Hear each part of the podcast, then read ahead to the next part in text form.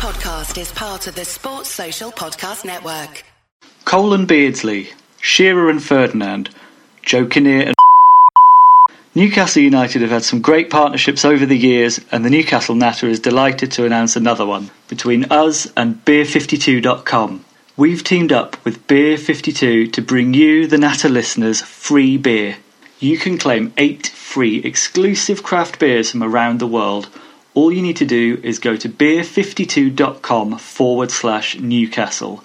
That's beer52.com forward slash Newcastle and cover just £4.95 for the postage. What's more, Newcastle Natter listeners get two extra free beers. That's a total of 10 free beers. Beer 52 are beer pioneers. They travel the globe to find the best and most interesting beers from the greatest small batch breweries planet Earth has to offer. Each month, Beer 52 will deliver you a case with a different theme. Themes have included Germany, Korea, Norway, South Africa, California, Finland, and many more, but they haven't forgotten their roots. As an independent UK company, Beer 52 are also passionate about the UK craft beer scene.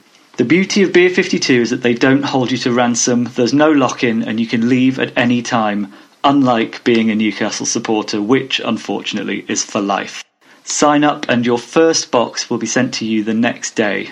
As well as that, you'll receive a copy of craft beer magazine Ferment and a cheeky snack thrown in. Just go to beer52.com forward slash Newcastle to get your first case of eight beers for free. And don't forget, Newcastle Natter customers get an extra two unmissable beers free. That's beer52.com forward slash Newcastle. Hello and welcome to the Newcastle Natter. I'm Paul Doolan, joined this week all the way from Canada by Fergus Craig. Hello, Fergus. Hello, Paul. Hi. Hello. Yes, you're coming through very clear here in Canada. How is it there? There's a bit of a delay here. No, it's good. Um, it- it's good. Gearing up for my um, my return to the UK. Yeah, looking forward Oh. to it. Expecting to be welcomed with open arms. Looking forward to physically doing the pod in a studio with you again as well. But you've not been to the new studio, have you? No. Because the old one was in Old Street and the pub options around there were not good. This one is near a snooker hall and a really nice pub. That's incredibly exciting. And Newcastle, frankly, is secondary to that. Oh, very much so. Yeah. So that's Is there still is there still room enough under the table enough for us to play footsies with each other while we record? just about, yeah. It's a stretch, but we can do it. It's definitely doable. Uh, uh, and from so before we start- to footy, okay, fine. Well, um, we're going to move into football. Yeah, sure. I I want to talk about the new football manager. Yes. I'm really like angry with it Why? because, as I mentioned on the WhatsApp, I've started as Newcastle twice and I've been sacked by November twice. The first time I was sacked by November, results weren't great. I think I was just above the relegation zone, but I was like, fine, okay, fair enough, whatever. Second time, five games into the season plus a cup game, unbeaten, fourth in the table, takeover. They said, "Oh, you're not our first choice, but we'll give you a chance." One game, won it four-one, sacked. I'd like to take it up with the owners of Football Manager 2020. that is very harsh. Who what who was your new owner? Oh, I don't know, some made-up name, I think. But like, I feel like I've paid for that game. I should be allowed to play it. You should be allowed to win. I've like I ded would not win. Like I've dedicated a couple of evenings to it. Let me just pre-season's so boring. Let me just play the game, Paul. Yeah. The thing with that is you end up doing about three hours of admin before you've kicked a ball in the season. uh, you've built up so much, and as soon as it starts going to shit, I've only been playing the mobile version, which I'm enjoying, but I'm not doing well at. I've not really done enough games. I just keep changing my tactics, hoping something will work. If anyone listening has any thoughts, please send them in of how to do well with Newcastle on it. Dave obviously is doing his usual thing of signing wonder kids and having a very unrealistic sort of 15 wins in a row, which makes it doubly annoying, I think. David is always sending messages with. Hang on, hang on, Fergus. You sound like you're in a jug. Let's just wait a minute. Try again. Hello, can you hear me all right? Yes, it's a slightly dodgy line. Are you are you in a jug? Yes, I just stepped into a jug. Right, that's, that explains it. You're much clearer now. Carry on. Uh, yeah, Dave's one of those people who says, "Oh, Football Manager so realistic. I'm top of the table with Yeah. Newcastle United." Uh, right, okay. Newcastle I think we should get I'll- into Newcastle IRL in real life. Played last night at the time of recording and lost 2 0 at Villa Park. It was actually two nights ago, Paul, but I know it's Oh, it God, feels was. very recent. Yeah. It feels very recent in your soul. Yeah, I, well, I mean, awful game. we won our last two games, hadn't we? Yeah. And, uh, so it was it was easy to sort of trick ourselves into thinking that we were a real football team. But I think of the three games as well, this is the one I was probably most, well, not most confident of, but equally joint top most confident that we would do well at. But we just, not for the first time this season, didn't really turn up. Mm. They've been doing fairly well, uh, Villa, haven't they? You know, I guess. I, d- I don't know. I th- don't know if it's them celebrating us getting relegated or just having quite needly encounters with them in the championship. But I hate Villa. Really, really felt emotionally invested in this game to a higher level than normal, and it was it was really annoying. Yeah, I'm not a, a big Villa fan, even though commentators would have you think that Jack Grealish is the greatest thing ever to have happened to English football. This is what I was going to ask you because you, we both have children, and we we know what a deep, loving bond can be like. But nothing is as close as the bond between Sky Sports and Jack Grealish. They're obsessed. Yeah, I don't know what it is. Maybe maybe they're just about to buy the rights to Peaky Blinders. His hair, he annoys me more than I think any other footballer in the league. Do you reckon? Yeah, it's his like helmet haircut, and you can tell he's a twat. There's no grey area with that. You can look at him and you know for a fact. Oh, to be fair, to, there was that time when he got attacked on the pitch. Uh, I don't want to sound harsh, but good. Carry on. Wow. Yeah. It was in a Villa Birmingham City derby, and he got attacked on the pitch Oh, by yeah. a fan. And then he was all hell was breaking loose around him, and he was sat on, on the ground, and you could see him in such a clearly Brummy accent say to himself, "Oh my god." I can't do the accent. oh my god. uh, it was, you know, that made me like him a little bit. yeah, But yeah, I, I was I was fairly optimistic about the game, despite it being away on a Monday night. I, I heard there's some ludicrous stat about our last 15 Monday night games being away, and us having yeah, a 14, terrible. I think. I think it's 14 in a row, and of those, we've lost 12. Uh, How is that defendable? How can? It's not really, but it's not. I don't think they monitor it, or it's not. They don't even it out. So we have by far the most Monday night away games out of all the current Premier League teams over the last few years. But just because they can, I guess.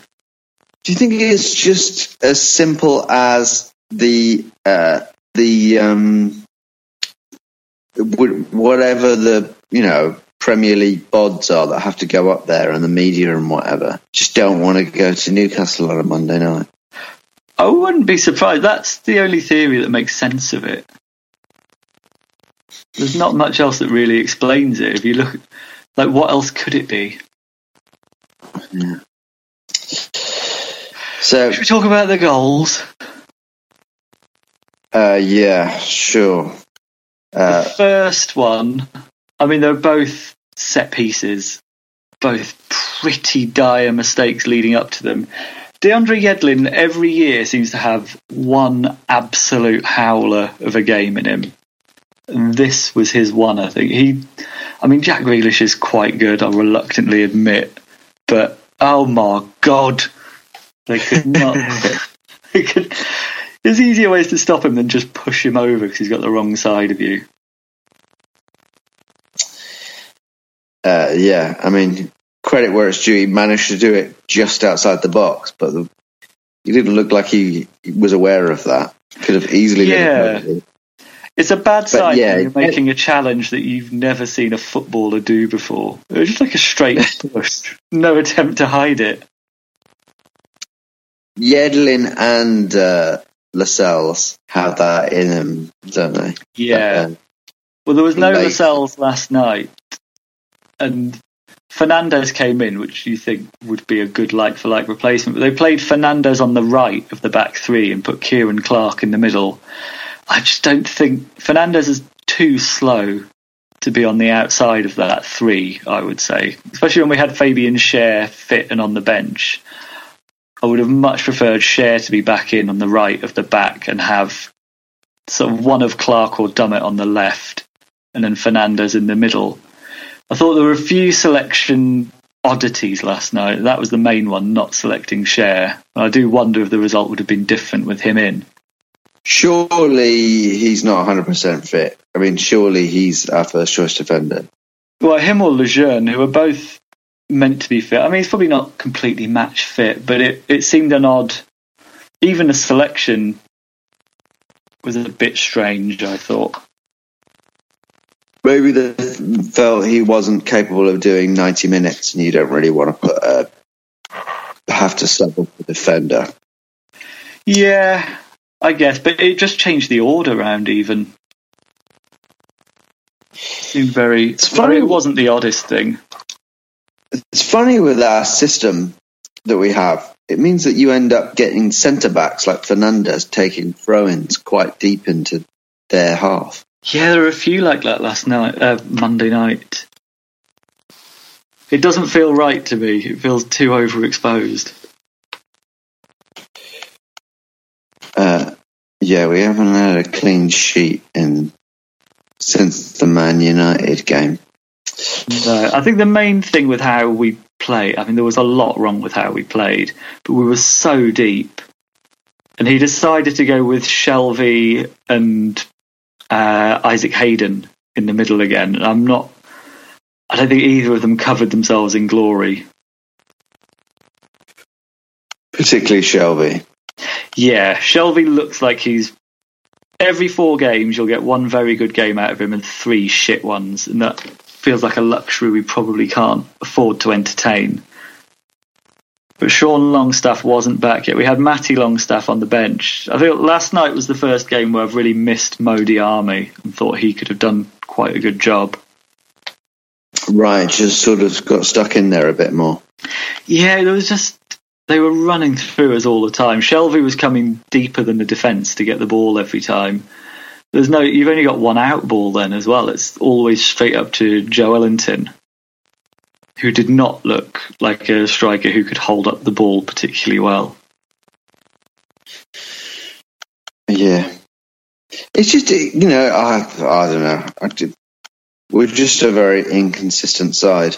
We haven't spoken since we won those uh, those two games, which changed things quite a lot, really. I think Yeah, we're still put a lot five points above the relegation zone, so it's not too bad. I think if you'd said from these three games we could get six points, you would definitely take that. But it's a worrying, worrying trend at the minute of we'll have a really poor performance, react to it, look like we've learned from it, and then a few games later do the same again. I sort of worry we might just be stuck in a loop of that for the season. Yeah, I think we're at an inconsistent side with a lot of inconsistent players, and uh, Yeah, one player who you have to say is very consistent is Miguel Almiron. I mean, it's coming up to a year now that he's been with us. God. Yeah, it's.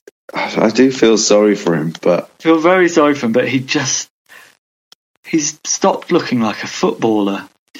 Monday was he had one sort of good chance early on, fluffed it, and you just saw the any residual confidence he did have just drain out of him from there for the rest of the game.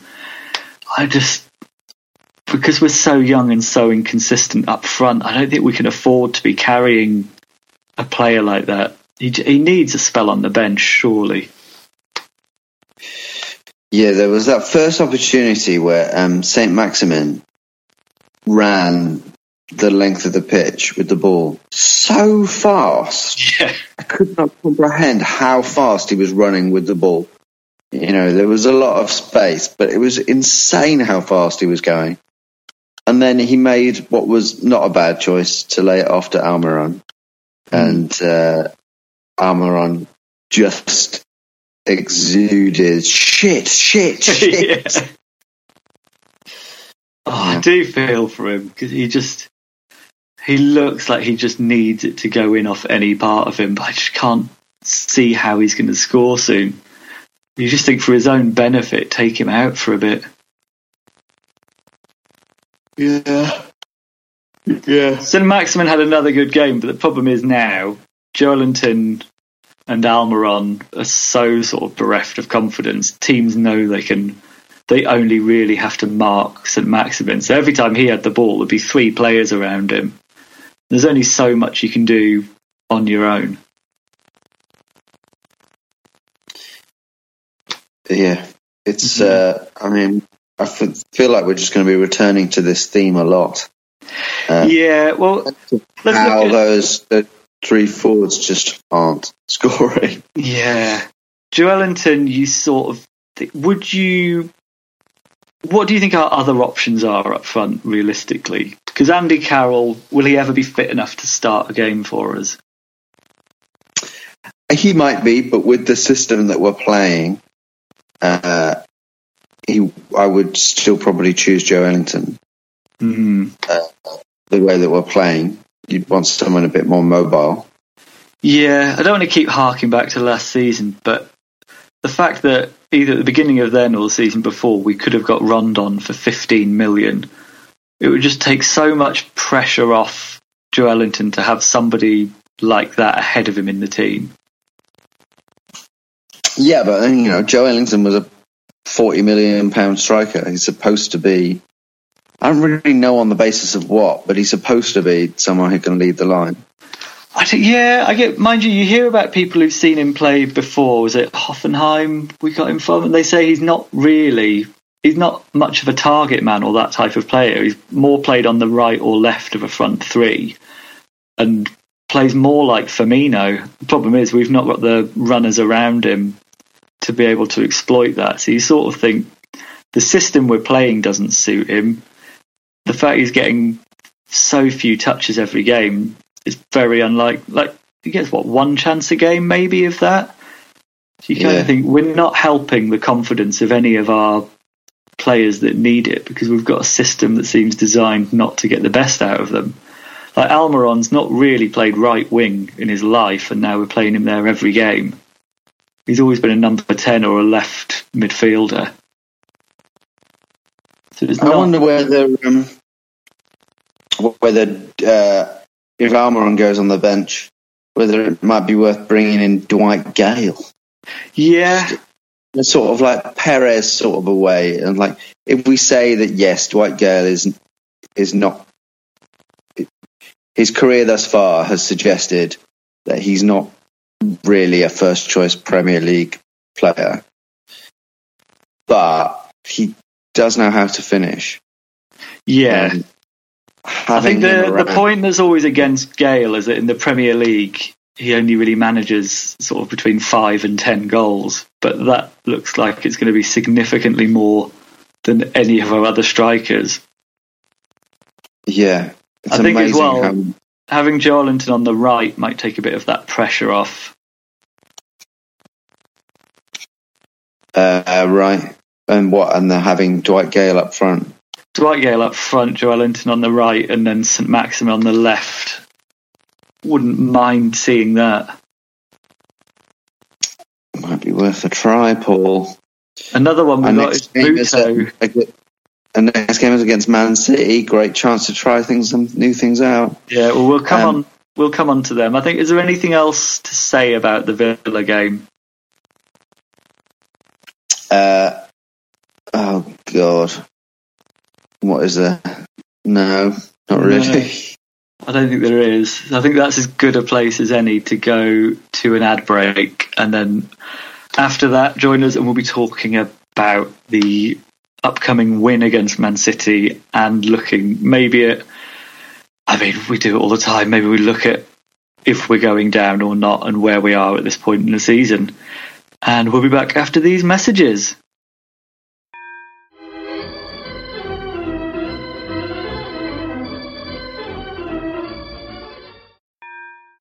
Hello and welcome to Seeing Red, a true crime podcast brought to you by me, Mark, and my co-host Bethan. Each week we take a deep dive into the dark world of true crime. Cases have ranged from the murder of Christina Abbott, a high-class escort who was killed by a sadistic client, to the Peru 2, a pair of young women convicted of smuggling drugs in South America. Whilst always respectful to the victims of these crimes, we do like to tell each story in our own unique style, with humour and lots of swearing. Join us every Wednesday for a new episode of Seeing Red, a true crime podcast, wherever you get yours. Welcome back to the Newcastle Natter. Fergus, good break. It was so good. What did you do? Um, I uh, asked you whether we had any sweets. yes, you did. Don't show them how it works behind behind the magic curtain. Yeah. Right. Um, I noticed something. Do you you like your American politics, don't you? I do rather, yeah. I like all politics as entertainment value, and the second that I actually start thinking about the consequences of any policy, then I find it really depressing. But if I just watch it uh, uh, for entertainment, then yeah, love it. Nice. Will you follow 538, the Nate Silver thingy? Yes. Have you seen they do quite in-depth football stats now? Yes, I have. They're, they're- it's really worth uh, looking at unless you're about to slate it. No, no, I was saying they have us at 27% chance of going down. We're in their table, we're fifth from bottom. So you've got West Ham more likely to go down, Southampton, Watford, and Norwich. I keep flip flopping every week on whether I think. Last week I thought we're definitely safe. This week I'm thinking we could quite easily get sucked in. I'm sure in a couple of weeks again I'll be like, we're safe. Is that just what our season's going to be now? Yes, I think it's we're going to really uh, fluctuate. It, I'm just looking at their thing. I'd, so yeah, if you're not familiar with 538, they are brilliant. Uh, they're uh, very uh, they're like a data based analysis of uh, sports and politics. It's like And- Dave in website form. Right. Yeah. But they're more. They're just basically they. When it comes to sports, for example, they have here uh, the Premier League table as they predict it to be at the end of the season, just on the basis of all the data that they have.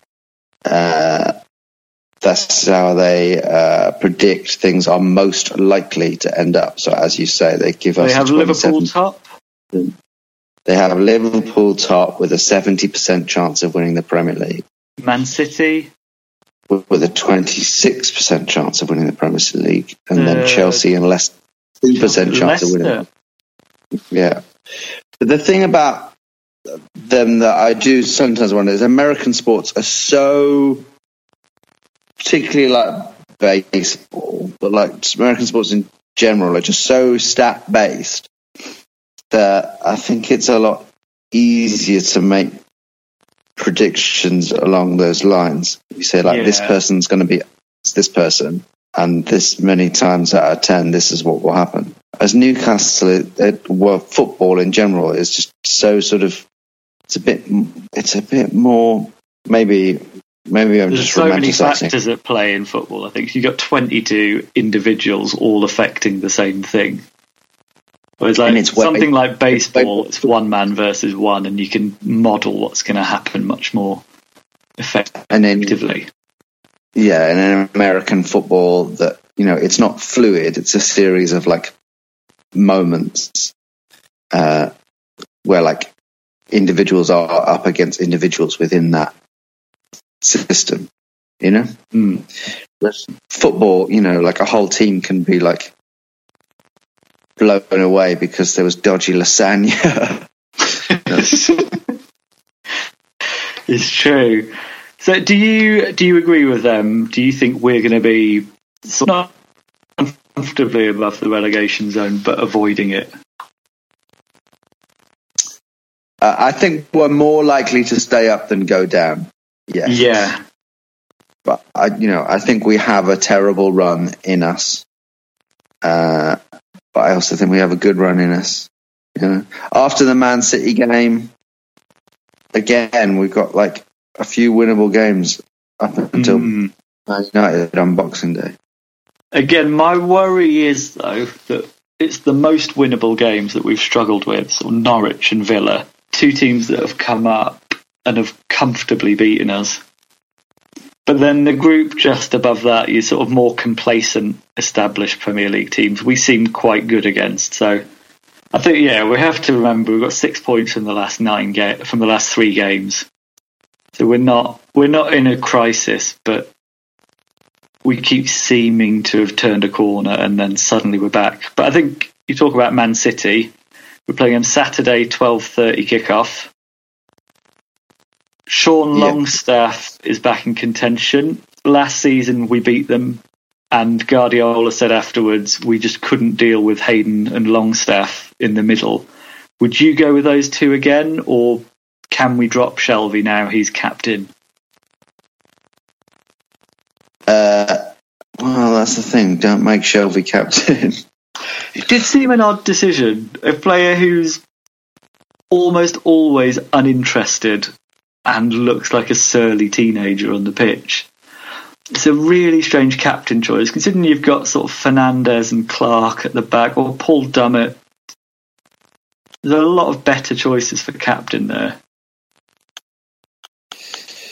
There's not many worse options for captain in that starting 11, I would say.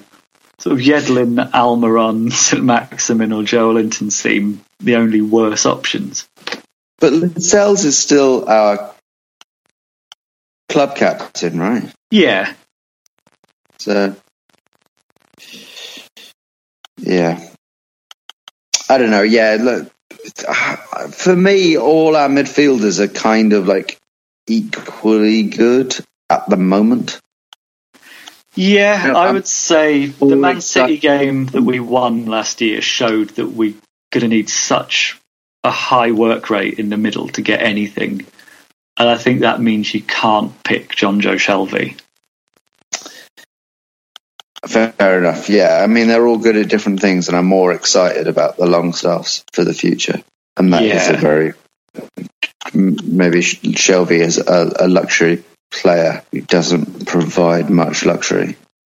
Yeah, I think that's that's the main problem with Shelvey. His luxury now seems to be getting the ball in his own box and playing a seventy-yard ball to nobody.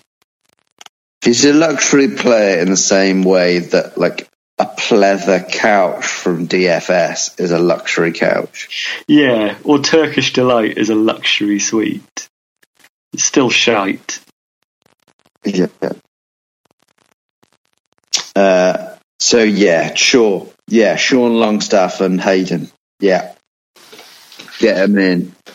And Matty Longstaff is there as well, but I sort of think he he was good against Man U, but I think it's he's not quite ready yet. I would say. I think Hayden and Longstaff for me seems like a good way to go.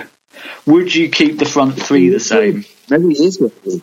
Let's have the, the Longstaffs have already done one side of Manchester. That's Do the other. Yeah. Maybe they should. Yeah, go on. What were you going to say? Well, the front three, would you keep it as it was? Considering they've got one goal between the three of them after 13 games. I think I think Almiron needs to be taken out of his misery, Hmm. and it's. I mean, it seems kind of ridiculous to say, but yeah, if we've got uh, if Dwight Gayle is a start is startable, then maybe Yeah, or even Or maybe, Atsu. uh, maybe yeah, or maybe um, actually, if we want to play things a little bit differently, if Man City have a weakness, it, it's it's in central defence. Maybe Andy Carroll could have Yeah. sixty minutes. How he does, just Because they're going to be playing Fernandinho and John Stones at centre back, which is probably one of the weakest pairings we'll have faced this season. Yeah, they're not. You know, they. If we can get one or two opportunities in their final third, you know, may- just maybe just a, a couple of set pieces to knock it in there, then Carroll could be handy. Yeah, I'm sort of in two minds about it because I think Joelinton against Villa looked like he was never going to do anything holding up the ball because he was up against Tyrone Mings and whoever else. But actually, against Man City, it might be his best chance of being that target man that can bring the others into play. I'd sort of be, I'd have half a mind on keeping him and maybe swapping Almiron should, in a weird way, it should suit us quite well, even though they'll probably hammer us. Our whole thing of not trying to control the game at all and just counter attacking with pace, you would think St. Maximin, Almiron, if he had confidence, and one other would kind of work. Sure, yeah, give them another game. See if they can make it six one instead of six 0 Yeah. So you, you sound like you're quite pessimistic about it. Would that be fair? Yeah, I think we've got. Um, I think Man City are due a big win. Yeah. I'm sort of weirdly more optimistic. I think it'll be like the Liverpool game earlier in the season, a sort of a tight two goal defeat where we play better than we should. I'd like to see it at the very least Schär back in the lineup. And if he's if he's fit enough, Lejeune. Because I think then we're not everything we look to do with Shelvey sort of spraying balls from the back, we suddenly then have two players who can do it. So we're not just losing possession as soon as we get it. I think that system works so much better with Lejeune. Sure. I, I, we're getting so far into territory where I'm not confident of what I think on any of this. okay, let's just go for scoreline then. What's your prediction? Uh, I think we're going to lose 4 1. Sorry. Wow. I'm going to go 2 0 to Man I think we're City. I think we're going to lose 4 1, and I think three of those goals will be in the last 15 minutes. But you've got us scoring a goal, which on current form seems bold. But then Man City's defence is quite shite. We've scored a goal in. Well, I was going to say in most games this season, but you know, It's, yeah, In most some. of our goals are from defenders, but we do we do score goals, but usually it's a defender. No, we've got some. We've not got many Twitter questions because I forgot to ask earlier. So basically, tweeted at the start of the podcast. We've got one Twitter question. That's a lot of pressure to put on it. Actually, I think it's two questions in one, so that's good. It's Guy Abrahimi says, "How Okay. soon before the next takeover rumor?" Uh, I think would would you one? Yeah, Some transfer window always seems to bring them. Yeah, some point in the next two weeks. Weren't the Mexicans meant to be back in recently? That came and went. That Mexican takeover. I don't know. I just completely shut off to any takeover. Yeah, it's. I think we are at the point now with takeover rumors where it's fool me fifteen times. Shame on me. We've been It's through just- it enough. It's a complete waste of a of a of an article. Yeah, I think as well there is that thing that people say like if you've heard about it, then it's not going to happen because they tend to happen behind the scenes and they're done before people like us hear about it. Right, And I just yeah. don't believe it sounds too comedy for us to get taken over by Mexicans. I don't know why. I just can't see it. Guy Abrahimi also asks over slash under six and a half Bruces in our training staff by the end of the season. I think he means Steves, not Bruces, because we do have a lot of Steves. We've now got Steve Harper back on the coaching team, which I think means we've got four Steves. Who can you name the Steves? Uh, oh, Steve first names only, I'm afraid. Steve Nickson. Why not? I think it, Here's the thing: if you could bring in any Steves to the club, who would they be? It can be players or coaches or owners. If I could have any Steve, Stevie Gerrard, Stevie Gerrard. No, I think I'd like um, Steve uh, Ameobi. Steve Ameobi. uh, yes, our head of recruitment is. Oh, this is funny. I just Steve looked up Steve Nickson, right? Uh, as in N I C K S O N. Yes. Uh, because I know his name from Football Manager, basically. Yeah. And he's our head of recruitment. And guess what? The first search result was for Steve Nickson. Nudes. No, it's his LinkedIn profile. Oh, what's on there?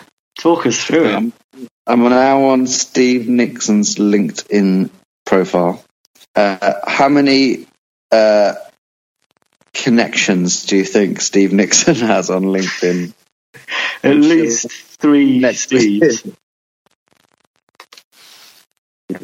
He he has 263 connections. Ah. Oh, but it doesn't give me the option to look at his connections. Yeah. He, he's been our head of recruitment for two and a half years. Oh, so it is actually his LinkedIn, not another Steve Nickson. No, it is his LinkedIn. Oh, got- what does he say? Uh, oh, nothing. He doesn't. he- He's just got his CV basically. I feel like I don't know why. When you're at a Premier League club, it feels like you shouldn't need LinkedIn anymore. Yeah, it does somewhat, doesn't it? And it's Yeah. got- oh, here we go. He's got um. Right, someone uh, because when he was at Blackburn Rovers Football Club, uh, someone is like vouched for how good he is. Scouting coordinator at Blackburn Rovers Football Club. I've been privileged to work with Steve Nickson. He's a man of great integrity and an unstinting worker. He is someone who leaves no stone unturned in the pursuit of excellence, and his knowledge of players is unrivaled. Wow. And it goes on and on. There you go. Well, that's something. Uh, I'm, I think I'm going to spend. Hang on a minute. This is fucking mental. This must be fake, right? God. Just looking at what's on the sidebar. Guess who else has a uh, a LinkedIn profile? Steve Bruce? Paul Dummett. Surely not. A Premier League footballer can't be from This must be this must be Newcastle fans putting up fake. He's got endorsements for his skill. Maybe we should have a deeper dive into those on the next pod. oh my god! Listen to this. right, just just just to whet your appetite for the next pod, which is going to be hundred percent on people involved with Newcastle United Football Club's LinkedIn profiles. this must be. He's got one recommendation. Is this Dummett or Steve Nickson? Paul Dummett has one recommendation. It's from Baz Stano, who's a bricklayer at Building for the North. And uh, all he's put is true pa- patriot and Brexiteer. Wow. Oh, this must be fake. There's Sir Alex Ferguson, there's Unai Emery, No, it must. Yeah, David Platt. that's a shame. No. Oh well. maybe- Oh, one more question from Guy Abrahimi. Why does it have to be so depressing? Football's supposed to be fun. I think football isn't supposed to be fun. And we're putting in a lot of groundwork here so that when we are successful, we'll be able to enjoy it that much more. Because we'll be able to look back to when we were so unremittingly shit. That is the thing about football is it's it's only fun because sometimes it's not. Yeah. and you know, I think most football fans feel like have a, a similar level of enjoyment from football, no matter what club they follow. We in the last few years have had some real lows. Yeah. you know,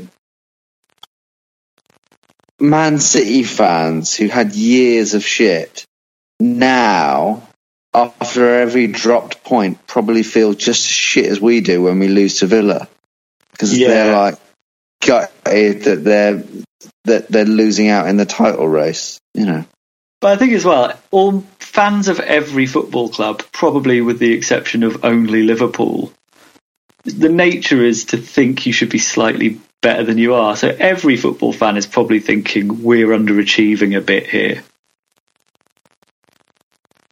yeah, you know, and and and we are we have been underachieving for a long time. But But then if you underachieve for so long, is that really underachieving? Uh, no. No, it's not. On, on the basis of what came before in the Premier League, the last 10 years has been shit. But yes, actually, definitely. maybe in all of football, right now, uh, in the table, we are what? We are 14th. And if I think you can make a pretty good argument that we're about, in terms of club, 14th is about right for us. Yeah, unfortunately. You sort of think, I guess the potential is there with the right, or with a decent owner to do better. Yeah, I mean, there's teams above us who are definitely should shouldn't be like Bournemouth and Brighton whatever. But Yeah. then you know, Teams of that mm, size who are willing to pay higher wages as well. yeah, but then clubs like Leeds are below us, and I don't know Sheffield Wednesday, and I don't know. I don't know. That's probably as good a place as any to leave it. We need to remember next week to actually tweet and ask for your questions, but feel free to tweet any questions to us as you're listening to this. They can be about LinkedIn or football or anything. Anything else to add ahead of the Man City game? Say that again. Anything else to add before the Man City game? Um, just the, the title of this pod is now. Let's going to be a tricky one to spell. All right, well, we'll be back next week. Thank you very much to you, the Natter listeners. Thank you to you, Fergus Craig. Thank you. Bye. Bye. This is a Playback Media production. To listen to all our football podcasts, visit playbackmedia.co.uk. Sports Social Podcast Network.